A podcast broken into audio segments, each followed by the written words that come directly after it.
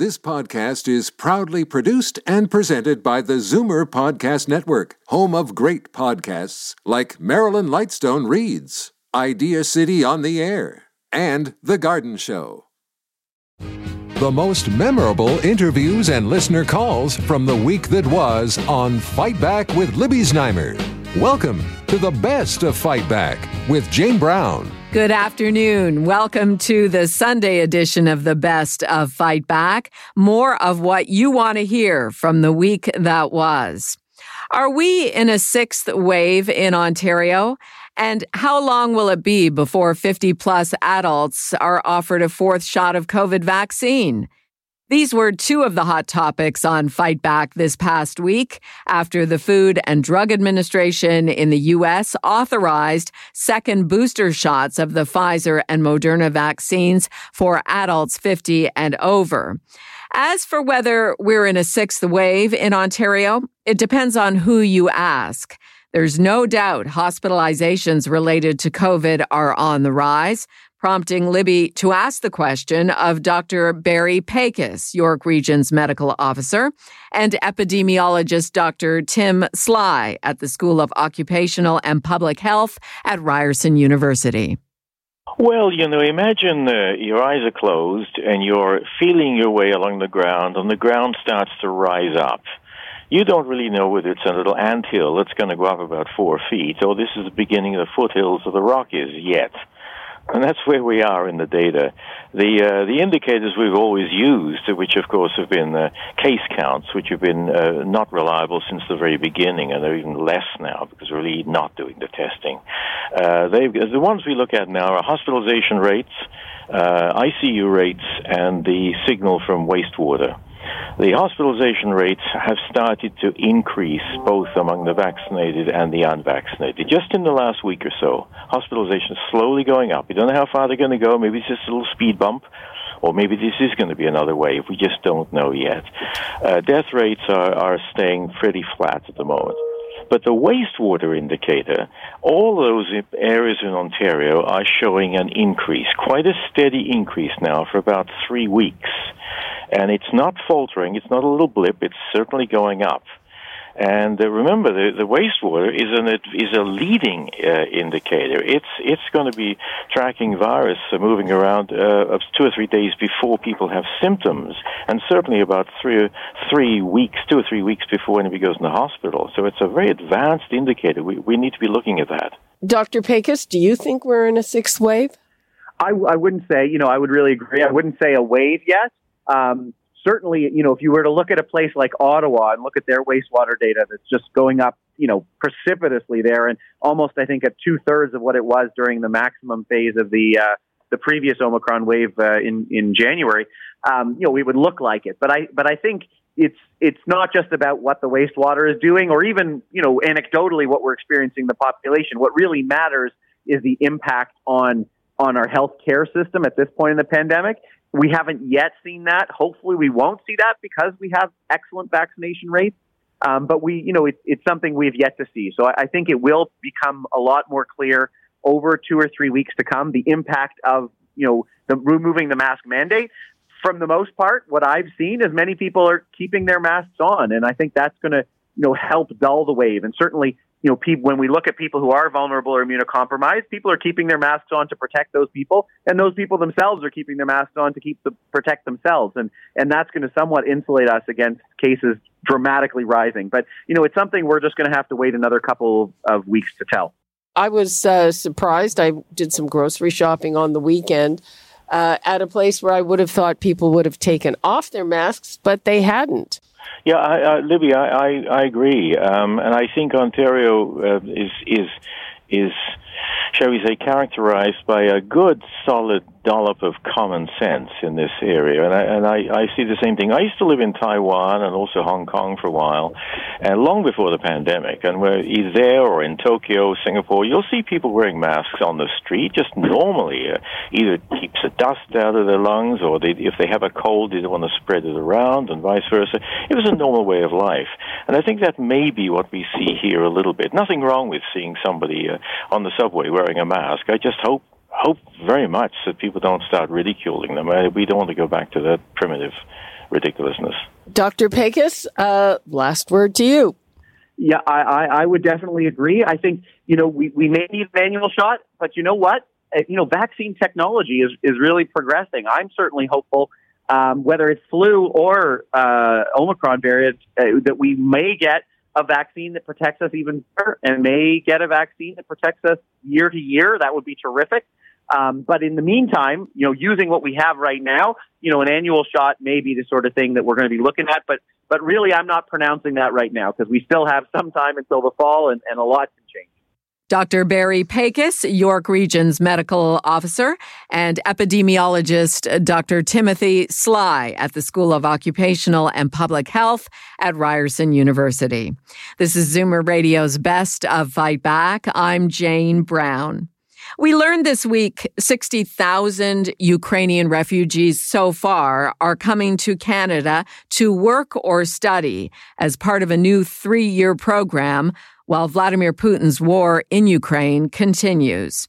Among those organizations helping to bring Ukrainians to Canada is Jewish Immigration Aid Services, known as JIAS. On Thursday, Libby spoke with Peter Schturyn of the Ukrainian Canadian Congress Toronto branch and Elise Herzig of JIAS Toronto. What's interesting about this program is that many, as, as many of you know, people are leaving Ukraine under dire circumstances. They're grabbing what they can before they leave their homes and walking most of the time or getting lifts to places of safety. And what this program allows is someone to apply without a passport. So passports um, documentation tends to be a real big problem for people when they're trying to go to another country. And the fact that the biometric test is the only test that they're going to need is actually not as difficult as actually, as getting papers that might be required. Peter, what's your take on this? Uh, I mean, people fleeing their homes. I don't know if they've got Wi-Fi. Do they speak English? Uh, about getting these forms done. Well, it's certainly a challenge uh, for the vast majority of them. We know a very large percentage are are coming uh, from from eastern Ukraine, where obviously the uh, the worst shelling and bombardment of cities um, is, is horrific, and so people don't even have homes to go back to at this point. Uh, our latest numbers, actually, in Europe, they're saying it's now over five million people. Wow! Uh, the numbers, the numbers, and close to 5 million, if not more, displaced people in Ukraine alone. So we're talking about 10 people, 10 million people that are no longer in their homes and they're just looking for support as much as possible on the goodwill of people. And uh, our biggest issue, though, is all these people that are trying to come to Canada um, are not recognized as refugees, which means they get absolutely zero federal, provincial, municipal support. So they don't, they can't apply for health care coverage. They will have no financial assistance. They don't even get housing. So if 60,000 were to arrive in Canada without any means and any support, it would be huge burden, obviously, for, for any community. So this is why we're, we're lobbying very hard and working with the federal government to ask them to actually provide some kind of financial support so you don't have tens of thousands of people arriving in Canada. And and another thing is is is they, we're talking about ninety percent of them. The statistics showing here, ninety percent are women and children. So how does the mother coming into Canada with two young children? They're under this visa program. They'll be allowed to work, but a mother with two young children. We've already seen cases like this. Another mo- mother arrived recently with three children, all under the age of six. How does that lady go go to work and try to try to support the family? they're they're really going to rely on support from the community as possible. But we're doing our very best, but we know that we're going to be overwhelmed very quickly. Um, those those basic needs is is really the gap that we need to address immediately. And Elise, thank you. Since since Peter already got that one in, I'm just going to say that there were tremendous opportunities for people to step up and get involved. So whether it is creating opportunities for jobs, if it's oppor- stay informed so people know the facts. But we're creating at JIAS welcome circles where volunteers of groups of five to eight can be there to help support these newcomers and be give them the support they need to integrate and orient themselves into life in Canada, help them rebuild their social and their professional networks, And we're building this on a system we've done before with hundreds of other refugees, you know, where we see that volunteers actually make a big difference in helping someone successfully integrate into Canada, but also in a quicker way. And so, as Peter said, this community has the potential to really be active, contributing members of society, and that's what they want. But we just need to make sure that Canada steps up and helps them.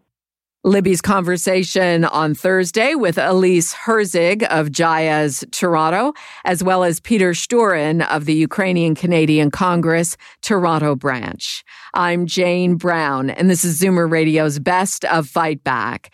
Coming up after the break, when will tour operators receive pandemic funding promised months ago by the Ontario government? That story is next. You're listening to an exclusive podcast of Fight Back on Zoomer Radio. Heard weekdays from noon to one. Good isn't good enough. Make way for the best of Fight Back with Jane Brown on Zoomer Radio. Welcome back. It was a promise made by the Ford PCs at Queen's Park back in September. $100 million for the hard hit tourism industry, which basically has been shut down throughout the pandemic. During the COVID crisis, we've heard about businesses that are barely staying alive. And as of this past Wednesday, March 30th, not a single dollar of that cash had been paid out. So when will stakeholders in the travel industry see this money? Libby had a conversation around this concerning issue with Daniel Safayeni, VP of Policy at the Ontario Chamber of Commerce, Christopher Bloore, President and CEO of the Tourism Industry Association of Ontario, and Bruce O'Hare, founder of Lakeshore Excursions. We are tour operators. We have been doing this for 20 years. The the cruise business on the Great Lakes, and it may come as a surprise to some of your listeners, is is growing. It's growing very quickly.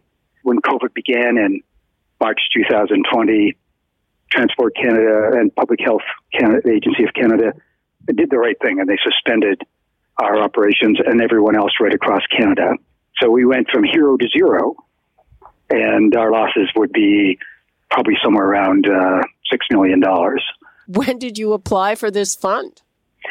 Yeah, we uh, actually saw the fund and we waited uh, and applied in early November, and uh, we filled out a few of these. It's not the first time. We filled out a, another uh, application earlier on for funding from the province, and we were denied that one. That was uh, in 2020. Second round, we yeah we we continue to wait. They were supposed to let us and everyone else know May the 8th uh, here we are at the end of March, and uh, so far, radio silence. Let's bring in uh, Christopher Bloore. I mean, I am assuming that there are companies that in this interim have gone under. Uh, what you've just heard from Bruce uh, is kind of the uh, picture that we've had within the industry for the last two years. The, our industry has been labelled the hardest hit, and it really has been in terms of the bottom line for many of our businesses. And so our industry has lost two real full summers. And so we're really talking about how we can plan to be back in 2023 and 2024. And this summer is a really important part of it. But for our businesses to scale up, they need to be able to rehire Ontarians. Uh, they need to make changes to their business layouts. That money that has been promised in the recovery program, which is an excellent program, really could have done with coming out a couple of weeks earlier at least. And that would have given our businesses a level of certainty that they've not had over the last two years to make business decisions so many of our businesses have met that 50% revenue loss criteria that was at the heart of this program. And, and to me, it probably suggests that we're going to need to go back to the provincial government and the federal government for more funding because if we really want our tourism industry to remain uh, as competitive as it has been over the last few years, it's really been such an economic driver for us in Ontario. We're going to need to get this industry through this really difficult recovery period. Daniel Safayeni, okay, I get that it takes some time but uh, what have these bureaucrats done? I mean, what is a reasonable amount of time to get money out the door? We've repeatedly called out the need that when you have public health measures being implemented, that's going to impact the viability of businesses through no fault of their own. It needs to be met immediately and commensurately with financial support targeted directly towards those impacted. And so I think the frustration now is that why so many months and years into the pandemic are we still sounding like a bit of a broken record when it comes to um, the importance of the timeliness for these programs to be rolled out. Because as you're hearing on the line right now, um, there is a material impact um, for businesses uh, in terms of their ability to plan, to sustain their operations, to gear up for the tourism season, which is weeks away. To that end, I will just say that uh, the Ontario Chamber is partnering with the Tourism Industry Association of Ontario um, to host some joint roundtables and to uh, come up with a uh, made in Ontario tourism strategy for what the future of the sector could look like. But to get there, we need to make sure that we uh, can uh, appropriately support the folks that are trying to survive right now in this sector uh, amidst all this uncertainty. Daniel Safayeni, VP of Policy at the Ontario Chamber of Commerce, Christopher Bloore, President and CEO, Tourism Industry Association of Ontario, and Bruce O'Hare, founder of Lakeshore Excursions. They were in conversation with Libby on Wednesday. This is Zoomer Radio's Best of Fight Back. I'm Jane Brown.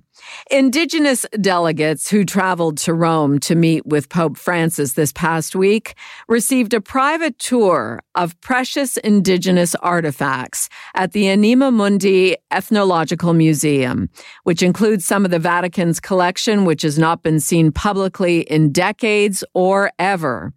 Beautiful and meaningful items included embroidered gloves from a Cree community, a baby belt from Gwich'in community, moccasins from British Columbia, and a rare kayak.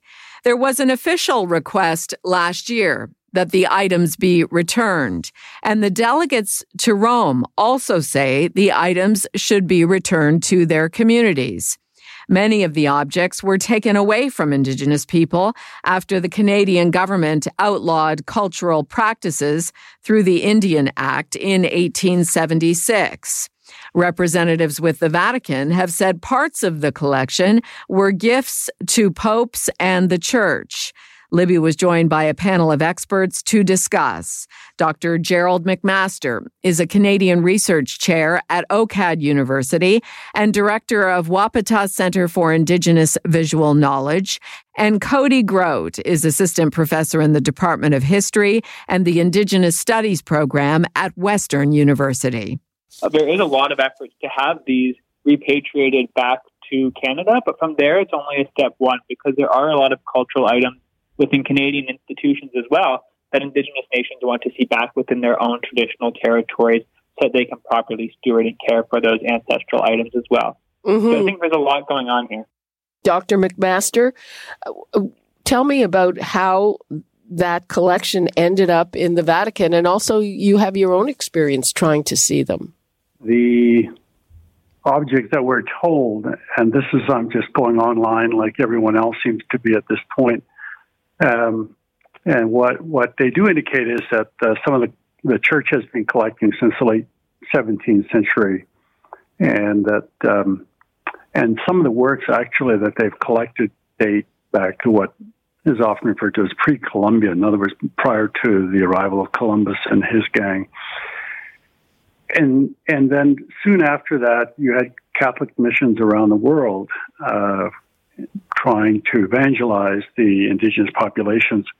And frequently they would probably, uh, I'm told, or at least what you read, is that they would send back objects back to Rome.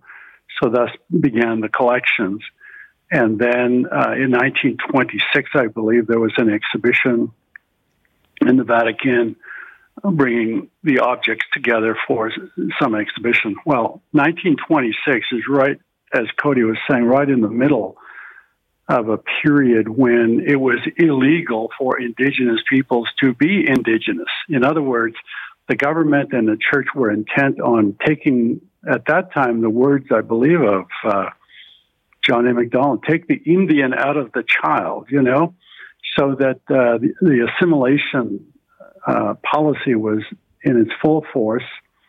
Um, and so any cultural, um, any items, as I would often, I've written about, became almost useless because you couldn't practice your, your religion. You couldn't, you couldn't even dress up uh, and put on your traditional outfits. I remember doing some research about the Calgary Stampede, even, and when the folks at the Stampede had to write to Duncan Campbell Scott, who was the superintendent of Indian Affairs, asking them permission to have local Blackfeet come and participate. And he said, no, they can't. They should be on the reservation uh, farming and becoming good Canadians, basically. So, so you have this period in which objects basically they were illegal to have for Indian people because they were confiscated by the governments and sent to museums.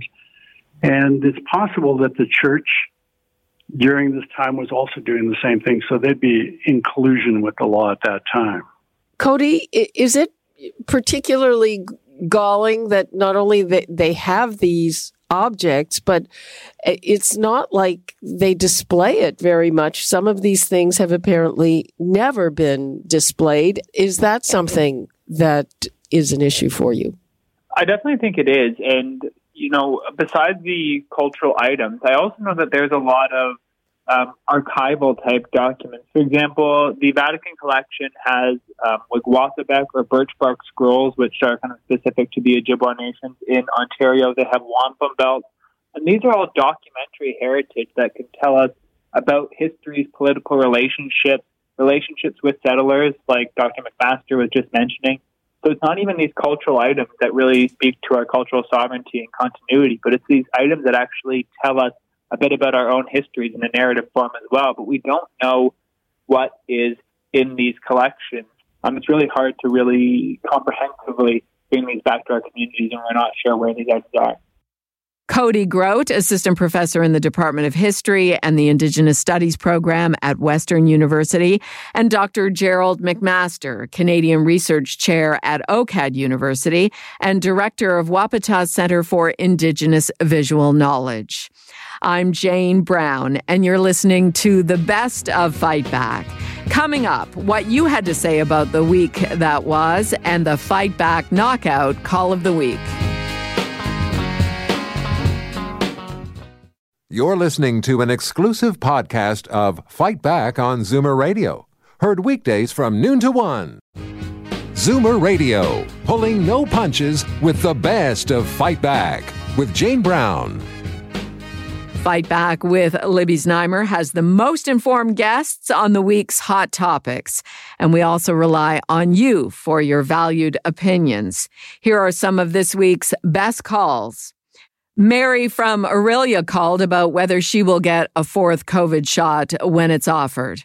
I would definitely um, get it. I'm over 50 and I'm compromised. I live in a home um, with two people that are compromised, or elderly, so I would want to make sure that they're well protected.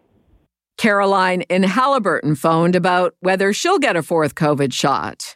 My husband and I are have had three shots already. We're fine.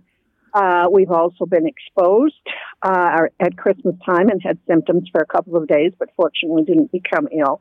And we both sort of come to the conclusion that this is going to be like the flu as far as the vaccinations are concerned. We're quite prepared to take a shot every year as we do to protect us from the flu. And uh, I can appreciate that this is still a very much a learning exercise as we go through, and that all may change depending on what happens over the next six months or so. But, but basically, it's learning to live with it, and we will do so. And now. Fight Back's Knockout Call of the Week.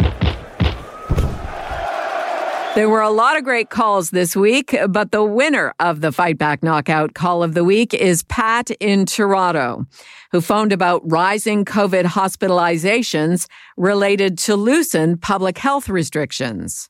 I'm getting very concerned with the use of statistics I mean, it all sounds great to say, well, the rate has dropped or it, you know, it's only X.